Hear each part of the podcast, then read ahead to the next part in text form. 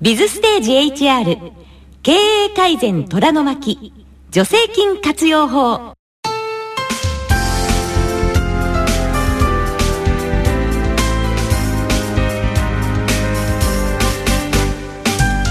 日々ビジネスの場で活躍されているあなたに特に会社経営や人事労務に携わっているあなたに人事労務管理に役立つ情報をお届けするプログラム「ビズステージ HR」へようこそ。ラジオ日経の薬師陣美穂子です。HR とは人的資源管理のこと。ビズステージ HR では社会保険労働法規労務など働く人に関する制度や問題を取り上げていきます。この時間は経営改善虎の巻助成金活用法と題して主に厚生労働省管轄で支給される助成金の活用方法を8回シリーズでお届けします。ビズステージ HR シリーズの有料販売コンテンツ経営改善虎の巻社会保険料節約法と合わせてぜひご利用ください。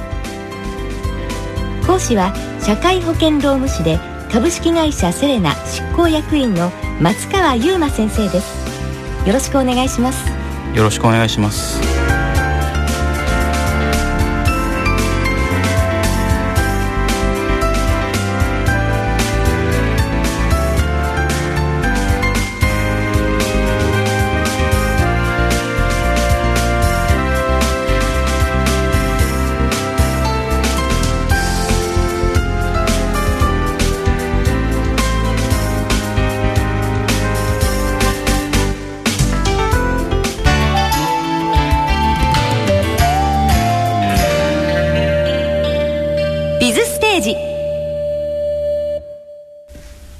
松川優馬です。ラジオ日経の薬師陣美穂子です。さて前回は雇用維持のための助成金として中小企業緊急雇用安定助成金のうち教育訓練についてご紹介いただきました。松川さんこの助成金ですけれども改めて一言まとめてください。はい。この助成金を使って休業や教育訓練などの方法でもともといる従業員の方の雇用を維持したり、スキルアップを図ることによって、会社の業績改善の一つのきっかけとしてお使いいただけたらと思います。はい。さて、今回は7回目です。今日紹介していただく助成金は、新たに会社を作る人が対象となる助成金ということです。はい。受給資格者創業支援助成金という助成金をご紹介します、はい、この助成金は雇用保険の受給資格者自らが創業し創業後1年以内に雇用保険の適用事業の事業主となった場合にその事業主に対して創業に要した費用の一部を助成するというものです。早速ですがここで用語解説です雇用保険の受給資格者。これは雇用保険で基本手当がもらえる状態の方。要するに今まで属していた会社が雇用保険に加入していてさらにご自身もその支給対象になるまで働いた上で退職しハローワークで失業の認定を受け待機期間を経過して基本手当がもらえる状態になった人のことです。雇用保険の受給資格者なんですが簡単に言うとハローワークから失業手当基本手当をもらうことのできる人のことを受給資格者と呼びます。以上用語解説でした。さてそれでは受給資格者創業支援助成金のお話に戻りましょう。この助成金ですが受給資格者創業支援助成金の目的は何なんでしょうか？はいこの助成金なんですけれども、えー、会社を退職されて雇用保険から失業手当をもらっているような方が自ら会社を作ってその作ってから1年以内に新しい人を雇い入れるような場合に、はい、その創業にかかった費用の一部を国が助成することで失業者の自立を援助するものです。業者の自立を援助するための助成金ということですね。はい、はい、この助成金の主な受給の条件というのはどういうものになりますか？はい。大切なポイントをいくつか紹介させていただきます、はい、まず一つ目なんですけれどもこの会社を作る人が先ほど説明した通り雇用保険の受給資格者であるということがまず第一の条件になります、はい、ですのでハローワークから基本手当を実際もらっている人もらう条件を満たしている人が会社を作らなければなりません。失業手当をもらうことができる人という人だけが対象になるということですね。はい。はい。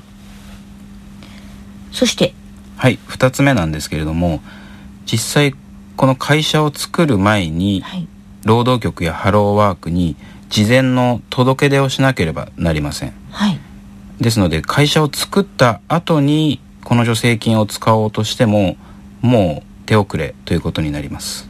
ああなるほど。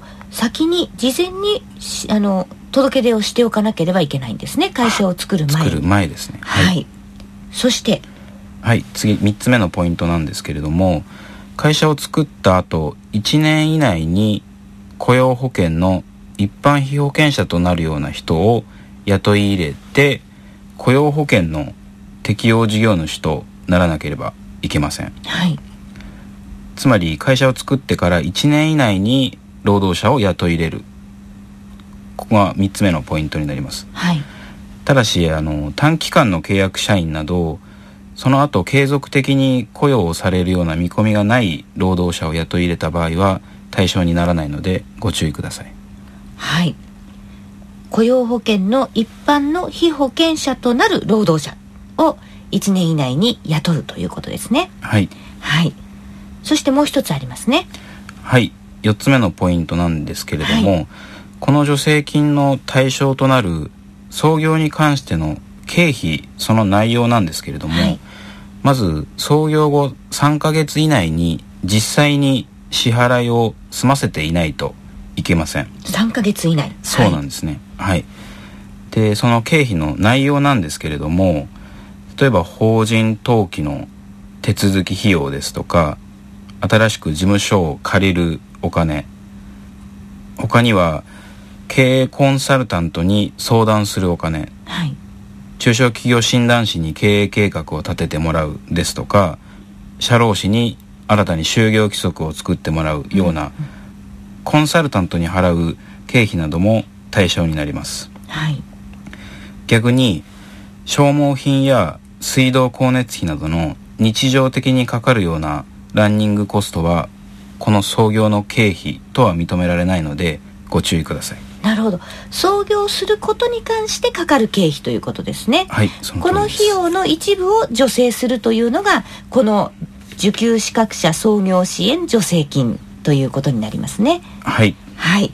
他にも気をつけることはありますか？はい。実際にその会社を創立される方が自分で出資しなおかつ代表者であること、はい、それ以外にはその会社の業務を専業としてされていることなどがあります。なるほど。ところでこの助成金受給できる額というのはおいくらになるんでしょうか？はい。創業に要する経費で実際創業後3ヶ月以内に支払いが済んだ経費の3分の1となっております、はい、ちなみに上限が150万円となっております。上限があるんですね。はい。そりゃそうですね。はい、はい、そしてその創業後1年以内に人を雇い入れるケースなんですけれども、はい、2人以上雇い入れた場合にはプラス50万円の上乗せ分がありますこれは支給上限までいっていたとしても上乗せ50万円があるんですね。はい、はい、合計で200万円ということになります。はい。でこの助成金の支給は1回に全てを請求するのではなくて2回に分けて行います。ということで今回は受給資格者創業支援助成金についてご紹介しました。さて松川さん次回は最終回です。はい。次回は最終回ということでその他の様々な助成金をご紹介します。はい。ぜひお楽しみにしてください。なお今回お届けした助成金の情報ですが制度改正などにより受給条件が変わったり支給が打ち切られるケースもございます。申請を検討するにあたっては必ず事前にお近くのハローワークや普段お付き合いのある社会保険労務士などにご相談ください。松川先生ありがとうございました。ありがとうございました。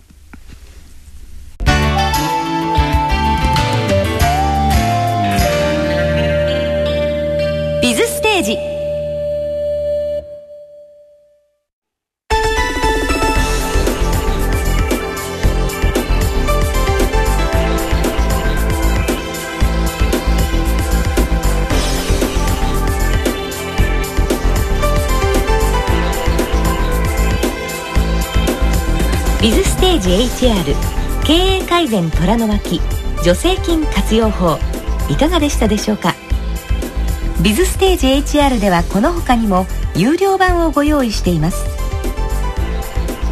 社会保険の仕組みを知り節約できるところは節約するためのアイデアをご紹介する経営改善虎の巻社会保険料節約法のパート1パート2をそれぞれ2100円でダウンロード販売中。パソコンで聞くタイプやデジタルプレイヤーにダウンロードして手軽に聞ける有料ポッドキャストタイプなどをご用意しました。また CD2 枚組は5250円で発売中です。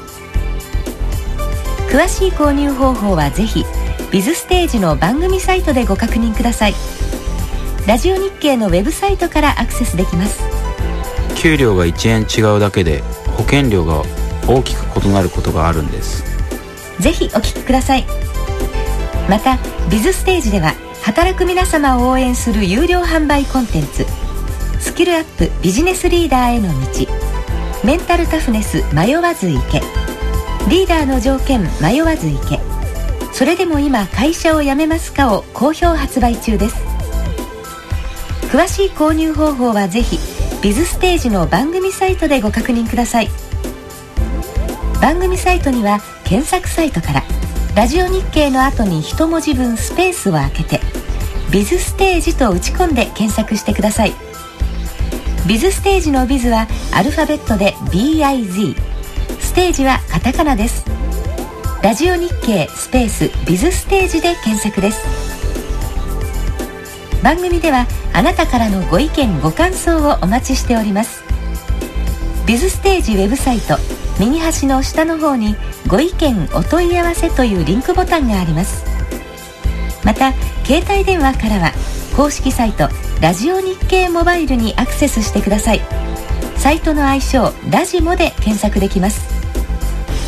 おはがきの方は郵便番号107-8373ラジオ日経ビズステージ宛てにお願いします。ご意見ご感想楽しみにお待ちしています。それでは今回のステージはここまでです。ビズステージ HR 経営改善虎の巻助成金活用法。お相手は松川優馬とラジオ日経の薬師陣美代子でした